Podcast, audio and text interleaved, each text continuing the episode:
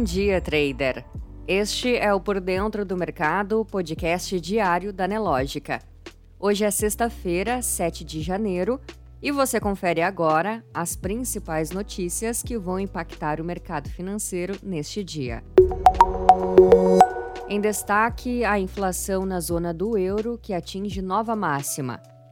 Poupança sofre em dois mil e vinte e um retirada de mais de trinta e cinco bilhões de reais.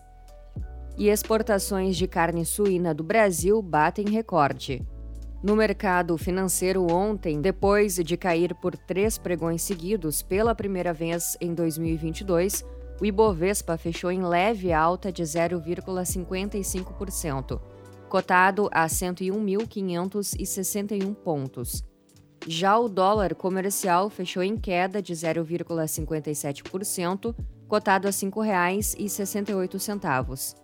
No calendário econômico, nos Estados Unidos, às dez e trinta, taxa de desemprego e payroll.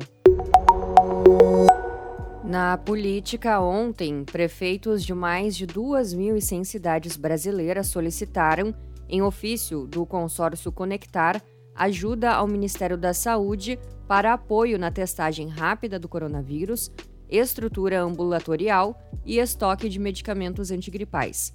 O documento, assinado pelo presidente do consórcio, o prefeito de Florianópolis, Geraldo Loureiro, justifica o pedido de testes a fim de identificar os cidadãos que possam ser vetores de transmissão da covid dezenove, em especial sob a nova cepa Ômicron.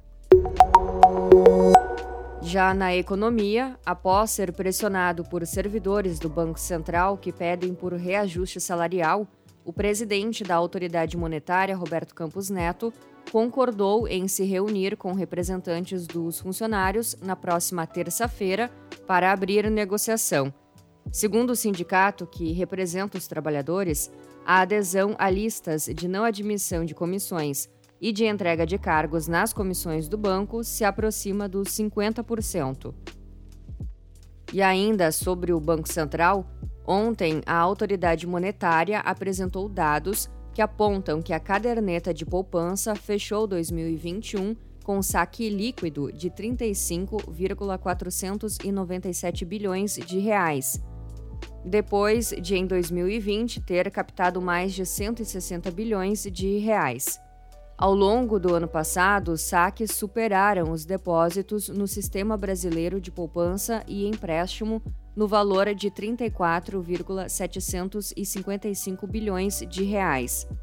Já na poupança rural, as saídas foram menores, de setecentos e quarenta e um vírgula quatrocentos e treze milhões de reais.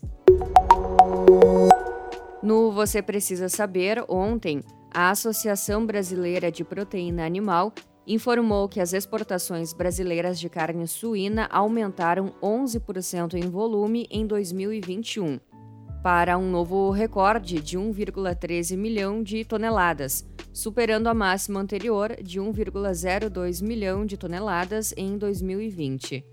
A receita das exportações aumentou então dezesseis vírgula quatro por cento, para dois vírgula seiscentos e quarenta e um bilhões de dólares no ano passado. Na área internacional, na Europa, a inflação nos dezenove países que usam o euro acelerou a cinco por cento em dezembro sobre o ano anterior, de quatro vírgula nove por cento em novembro, máxima recorde para o bloco monetário e acima da expectativa de analistas de quatro vírgula sete por cento. Os preços da energia, que avançaram vinte e seis por cento sobre o ano anterior, continuaram sendo os maiores vilões, mas altas em alimentos, serviços e bens importados também ficaram bem acima da meta da inflação de dois por cento.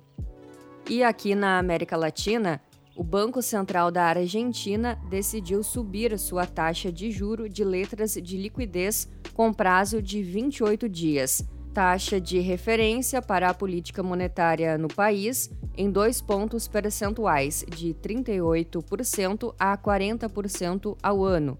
Além disso, o Banco Argentino decidiu aumentar os limites mínimos dos juros de prazo fixo a trinta e nove por cento ao ano para pessoas físicas e trinta e sete por cento ao ano para outros agentes. Também foi criada uma nova letra de liquidez com cento e oitenta dias de prazo, cujo juro fixo será de quarenta e quatro por cento.